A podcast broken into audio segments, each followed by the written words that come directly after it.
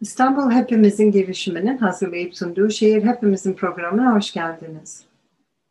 Bugün feminist şehircilik konusunu konuşacağız ve konuğum Collectio.6 üyesi Sarah Ortiz Escalante. Sarah, programımıza hoş geldiniz. Thank you for inviting us. Sarah ile sohbetimize başlamadan önce Collectio.6'in diğer üyelerini size tanıtmak istiyorum. Roser Casanovas'ın çocukluğu Katalan bölgesinde geçmiş. Üniversiteyi Barcelona'da, Mimarlık Teknik Üniversitesi'nde kentsel mimarlık okumuş. Daha sonra şehir planlama konusunda master yapmış. Roser yaşantısında ve iş hayatında feminist ve aktivist olduğunu vurguluyor. Arjantinli Adriana Chicoletto, Buenos Aires'te doğup büyümüş. 2000 yılında Barcelona'ya taşınan Chicoletto mimarlık okumuş. Daha sonra mimarlık ve şehir planlama konularında iki master yapmış. 2014'te doktora tezini tamamlayan Chicoletto'nun tez konusu günlük yaşam için şehir planlama, feminist açıdan kentsel analiz ve değerlendirme. Marta Fonseca Salinas, Kolombiya'da doğup büyümüş. Medellin Ulusal Üniversitesi'nde mimarlık okuyan Fonseca, 1990'da Barcelona'ya taşınmış. Feminizmin teknik sektörlere entegre edilmesi ilgisini çekiyor. Blanca Valdivia Gutierrez, Madrid'de kendi deyimiyle arabalar ve asfalt arasında doğup büyümüş. Madrid Complutense Üniversitesi'nde sosyoloji okuyan Gutierrez, 2007'de Barcelona'ya taşınmış ve Barcelona Teknik Üniversitesi'nde şehir planlama konusunda master ve ardından doktorasını almış.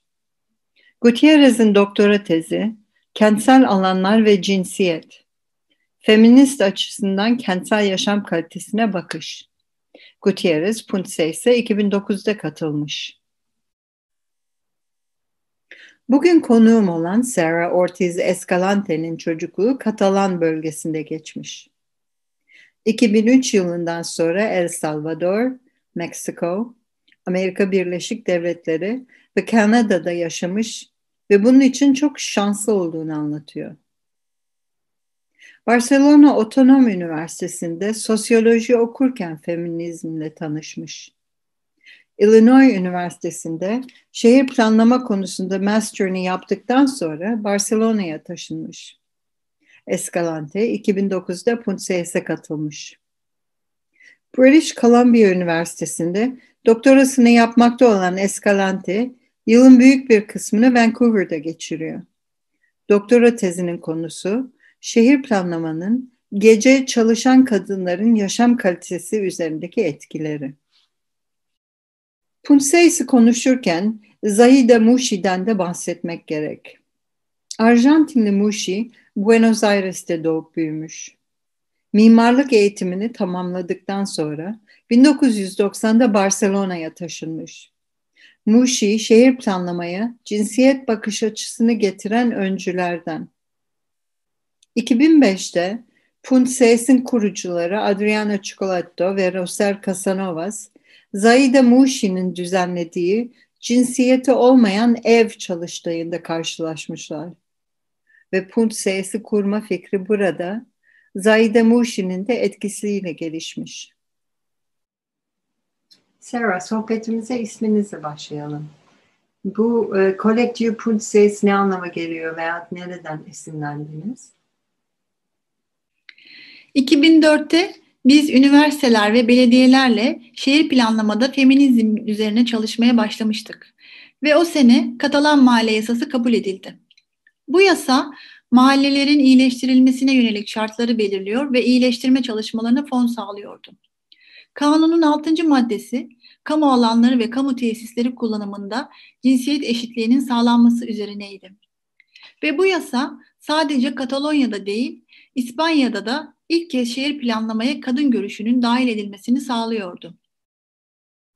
Biz de yeni kurulmuş olan ekibimize bu ismi verdik. Kolektiv Punt 6 yani 6. madde kolektifi.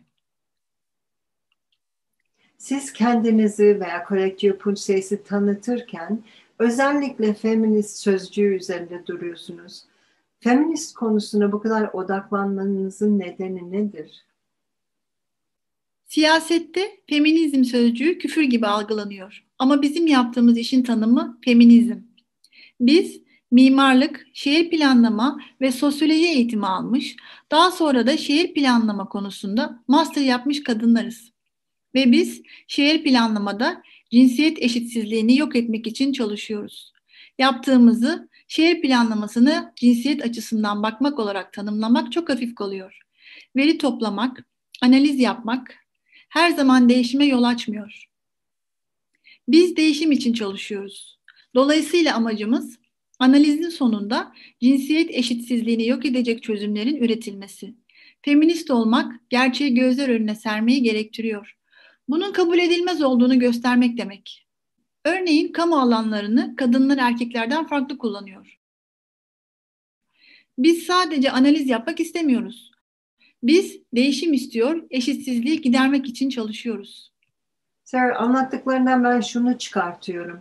E, feminist sözcüğünü kullanarak e, aynı zamanda bir aktivist yönünüz olduğunu e, vurguluyorsunuz. Yani yapılan çalışmalar kağıt üzerinde kalmasın. Siz gerçek değişim için uğraş veriyorsunuz. Evet, feminist sözcüğünü kullanarak aktivist tarafımızı vurguluyoruz.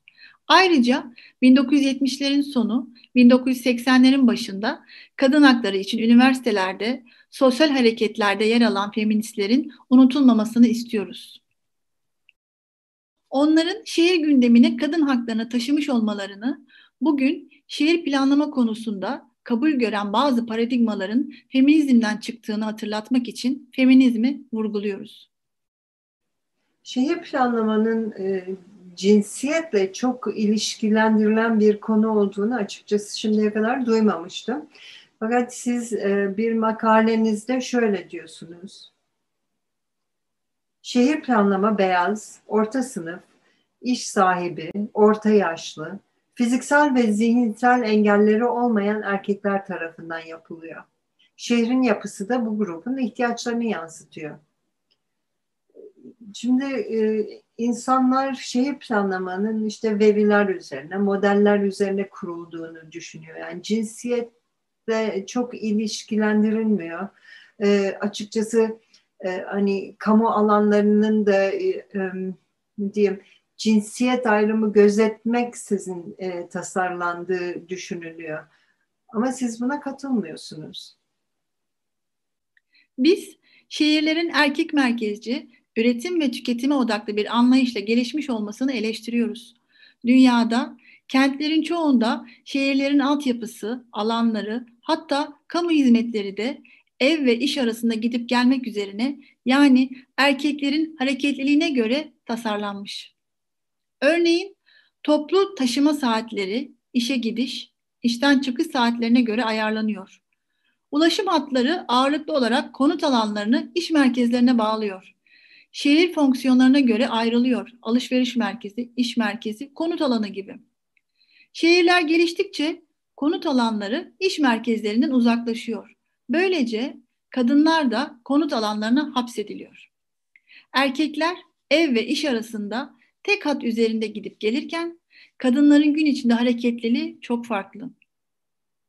Ev dışında çalışan kadın bile olsa çocuğun okula gidip gelmesi, ailede hasta varsa onu doktora, hastaneye götürmek, alışverişi yapmak, evin bakımı bunların hep bunlar hep kadının işi. Bu nedenle kadınlar günün her saatinde toplu taşımayı kullanıyor olabilir. Farklı yerlere de gidip geldiklerinden tek at üzerinde seyahat etmiyorlar. Bu nedenle çoğu kez transfer yapmak zorunda kalıyorlar. Kısacası şehirlerimizdeki kamu alanları, altyapı, toplu taşıma tarifeleri kadınların ihtiyaçlarına cevap vermiyor. Şehrin yapısı, kamu hizmetleri kadınların ihtiyaçlarına cevap vermiyorsa çocukların, gençlerin, yaşlıların, engellilerin de yaşantısını zora sokuyor demektir. Ataerkil toplumlarda erkeklerin yeri kamu alanları, kadınların yeri evi, ailesinin yanında olmak. Erkeklerin ev dışında ücret karşılığı yaptığı işler değerli. Kadınların evlerinde yaptıkları ev işleri, e, aile bakımı bunlar hep kadının görevi olarak görüldüğünden ücretsiz. E, dolayısıyla da değersiz olarak görülüyor. Siz buna ne diyorsunuz? Biz bunu kabul etmiyoruz. Kamu alanları erkeklerin kullanımına açık olduğu kadar kadınların da kullanımına açık olmalı. Ama ataerkil toplumlarda kadının toplum içinde yeri yok. Kadının kamu alanlarında bulunması doğru değil. Kamu alanında bulunan bir kadına iyi gözle bakılmaz. Durumu en azından şüpheli hatta fahişe gözüyle bile bakılır. Ve kadınlar bu yüzden şiddete uğrayabiliyor. Kamu alanları siyasi gücü ellerinde bulunduranların, karar vericilerin bulunduğu, gücün sergilendiği alanlardır. Kadınları evlerine kapatarak yönetime, karar süreçlerine katılmaları ve güce sahip olmaları engelleniyor. Collective Punse son 15 yıldır e, yaptığı çalışmalardan esinlenerek Women Working adı altında bir kılavuz geliştirmişsiniz. Bu kılavuzda e, kadınları şehir planlama sürecine nasıl entegre ettiğinizi anlatıyorsunuz ve e, bunu yapmak isteyenlere yol gösteriyorsunuz. E, burada bize de kısaca kadınlar bu, bu konuda nasıl ikna ettiniz, e, kadınları bu sürece nasıl entegre ediyorsunuz anlatır mısınız? Hükümetin düzenlediği bir program çerçevesinde Katalonya'da yüzün üzerinde şehir ve kasabada farkındalık çalıştayları düzenledik. Bu 2-3 saatlik çalıştaylarda şehir planlamaya feminist yöntemler getiriyoruz. Kadınlara şehirlerin farklı alanlarını anlatıyor, daha sonra kendi mahalleleri üzerinde konuşuyoruz. Kadınlar yaşadıkları mahalleler hakkında çok şey biliyorlar. Ama onlarla ilk çalışmaya başladığımızda bir şey bilmediklerini sanıyorlar.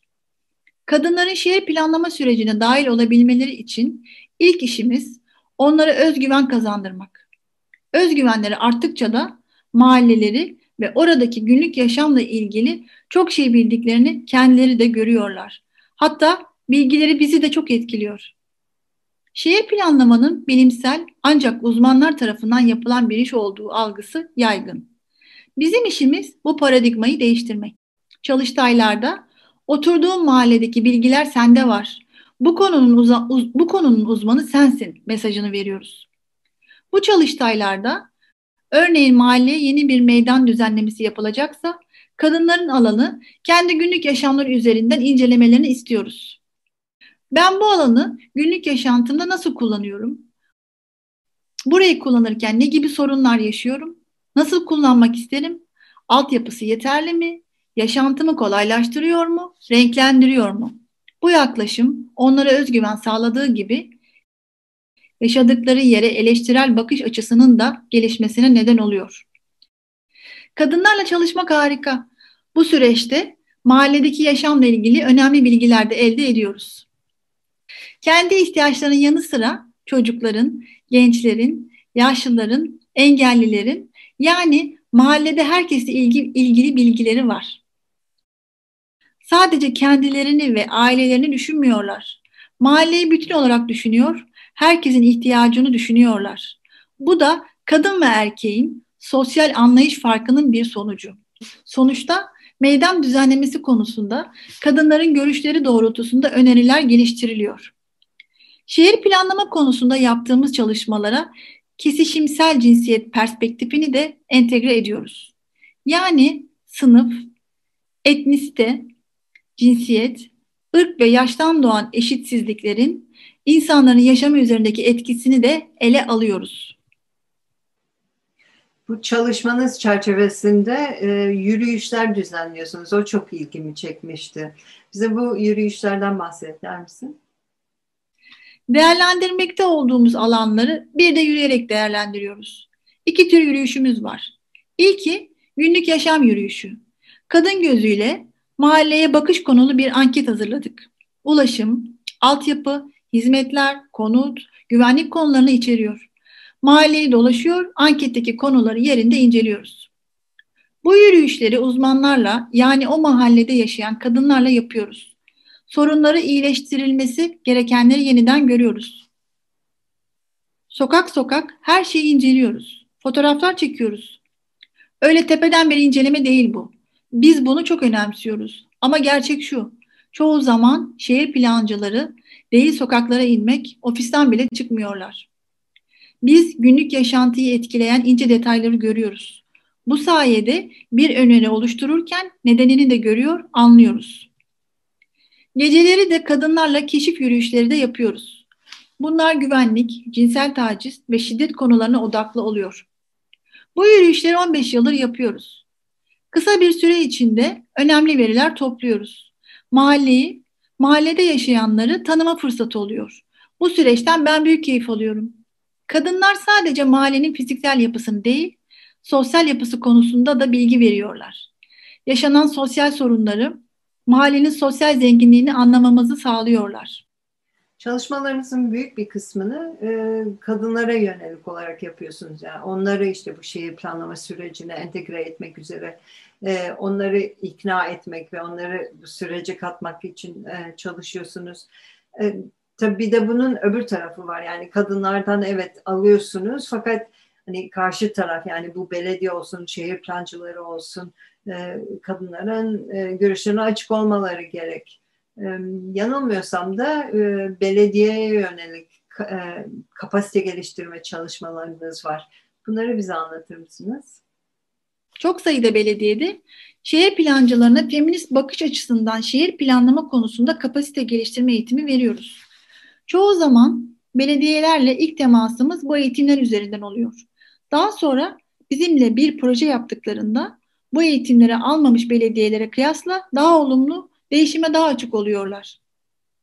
Şehir plancıları uzman olmayan kişilerin işlerine karışması onları rahatsız ediyor. Ama katılımın olduğu projelerde çok daha iyi sonuçlar alınıyor. 15 yıldır bu konu üzerinde çalışıyorsunuz. Ee, sizi bugüne kadar çok zorlayan konular neler oldu? Belediyelerdeki şehir plancılarına verdiğimiz kapasite geliştirme eğitimine biraz önce değindim. Bu konular bazı erkekleri zorluyor. Verdiğimiz eğitimi değersizleştirmeye çalışanlar oluyor. Bizi küçümseyenler oluyor. Çalışmalarımızın intihale uğradığı oluyor. Çalışmalarımız başka çalışmalarla karşılaştırıldığında hak ettiği değeri görmüyor. Çünkü biz kadınız, feministiz ve toplum hala çok ataerkil. Feminizm bazı insanları hala rahatsız ediyor. Evet, çoğu kişi bu yaklaşımdan yararlanacak ama bazıları da ayrıcalıklarını kaybedecekleri için buna karşı çıkıyor. Karşılaştığımız en büyük zorluk da bu. Ama sevindirici olan cinsiyet odaklı planlama her geçen gün daha çok kentte, kasabada hatta kırsal bölgelerde uygulanıyor. Hatta son 5 yıldır bu konu Barcelona'da, İspanya'da moda olmaya başladı. Bunun birçok nedeni var. Son iki yerel seçimde Barcelona'da daha ilerici partiler seçildi ve feminizmin popülerliği arttı. Son iki seçimde aktivist bir feminist olan Ada Colau, Barcelona'nın belediye başkanı seçildi. Tabii bu çok olumlu bir gelişme. Üzerinde çalıştığımız konular ve alanlarda farkındalık artıyor. Şehir plancıları da bizim cinsiyet odaklı yaklaşımımızı benimsemeye başladılar. Çalışmalarımızdan daha etkin sonuçlar alıyoruz. Bu da bizi mutlu ediyor. Bizimle bir de başarılı bir çalışmanızı paylaşır mısınız? Biz belediyeler ve yerel yönetimlerle çalışıyoruz. Fırsat ve ödenek buldukça katılımcılık üzerine araştırmalar da yapıyoruz. Son 10-15 yıldır Barcelona'da kent içi bisiklet kullanımı arttı. Ama bugüne kadar bisiklet kullanımını cinsiyet üzerinden inceleyen olmadı. Biz kentin tümünü kapsayan, kadınların bisiklet kullanımını konu alan bir anket çalışması yaptık. Bisiklet kullanan ve kullanmayan kadınlarla çalıştaylar yaptık. Bisiklet kullanmayan kadınlara neden kullanmadıklarını sorduğumuzda en büyük sorunun güven olduğunu gördük. Altyapı yetersizliği, trafikte taciz, cinsel tacize uğramak bu sorunlardan bazıları. Ayrıca bisiklet altyapısı annelerin çocuklarıyla bisikletle dolaşması için uygun değil. Bu çalışmamız çok ilgi çekti. Ankete katılım çok yüksekti. Çalıştaylardan aldığımız nitel verilerde buna eklendiğinde çok zengin bilgiler elde ettik. Kadın bisikletçiler ve bazı kadın kuruluşlarıyla işbirliği yaptık ve Barcelona Belediyesi'ne bir manifesto gönderdik. bisiklet konusuna cinsiyet açısından bakmaları gerektiğini anlattık. Belediye önerilerimizi uygulamaya koymaya başladı. Bisiklet altyapısını geliştirirken artı kadınların ihtiyaçlarını, isteklerini göz önünde bulunduruyor. Mahallelerde siz kadınlarla çok yakından çalışıyorsunuz. Ee, onlara özgüven kazandırıyorsunuz. Mahalledeki yaşamla e, ilgilenmelerini sağlıyorsunuz. Peki proje bittikten sonra siz oradan ayrılıyorsunuz. Kadınların bu özgüveni devam ediyor mu? e, mahallelerine olan bu ilgi, oradaki yaşamı olan e, ilgileri devam ediyor mu? Bu konuda bir bilginiz var mı? Evet, bazı kadınların daha sonra mahallelerinde örgütlendiklerini görüyoruz. Mahalle güvenliği konusunda çalışmalar yapanlar oldu. Bir araya gele, bir araya gelerek örgütlenmeleri bilgilerini paylaşarak yaşamlarını, çevrelerini iyileştirme çabaları harika bir gelişme. Çalışmalarımız bitince biz ayrılıyoruz. Fakat o kadınlar mahallelerine sahip çıkıyorlar. Sorun olduğunda, değişim gerektiğinde öğrendikleri bu süreçleri kullanarak yeni çözümler üretecekler. Bu çalışmanın kalıcı olmasını sağlayacaklar. Collectio Punsis kurulduğundan beri e, bugünden geriye baktığınızda kadınların şehir planlama konusuna ilgisi arttı mı? Böyle bir artış görüyor musunuz? Evet, üniversitelerde şehir planlamaya ilgi çok ama bu aynı zamanda akademik sıkıntıları da gözler önüne seriyor. Örneğin cinsiyet odaklı planlama konusu hala ana müfredata entegre edilmiş değil. Bunlar ek ders olarak veriliyor. Bizim çalışmalarımıza katılan Puntaltı'da staj yapan genç kadın sayısı çok. Bu konuda çalışmak isteyen çok. Son 5 yıldır da bu konunun uluslararası gündemde yer aldığını görüyoruz. Henüz istediğimiz düzeyde değilse de gelişmeler bizi sevindiriyor. Sarah programımıza katıldığın için çok çok teşekkür ediyorum. Sarah, thank you so much for joining our program, spending time with us. Thank you so much. Thank you so much for your interest and for taking the time. Haftaya tekrar bir şehri hepimizin programında buluşmak üzere. Hoşçakalın. Seslendirmede bize verdiği destekler için Sayın Barış Deryaoğlu'na çok teşekkür ediyoruz.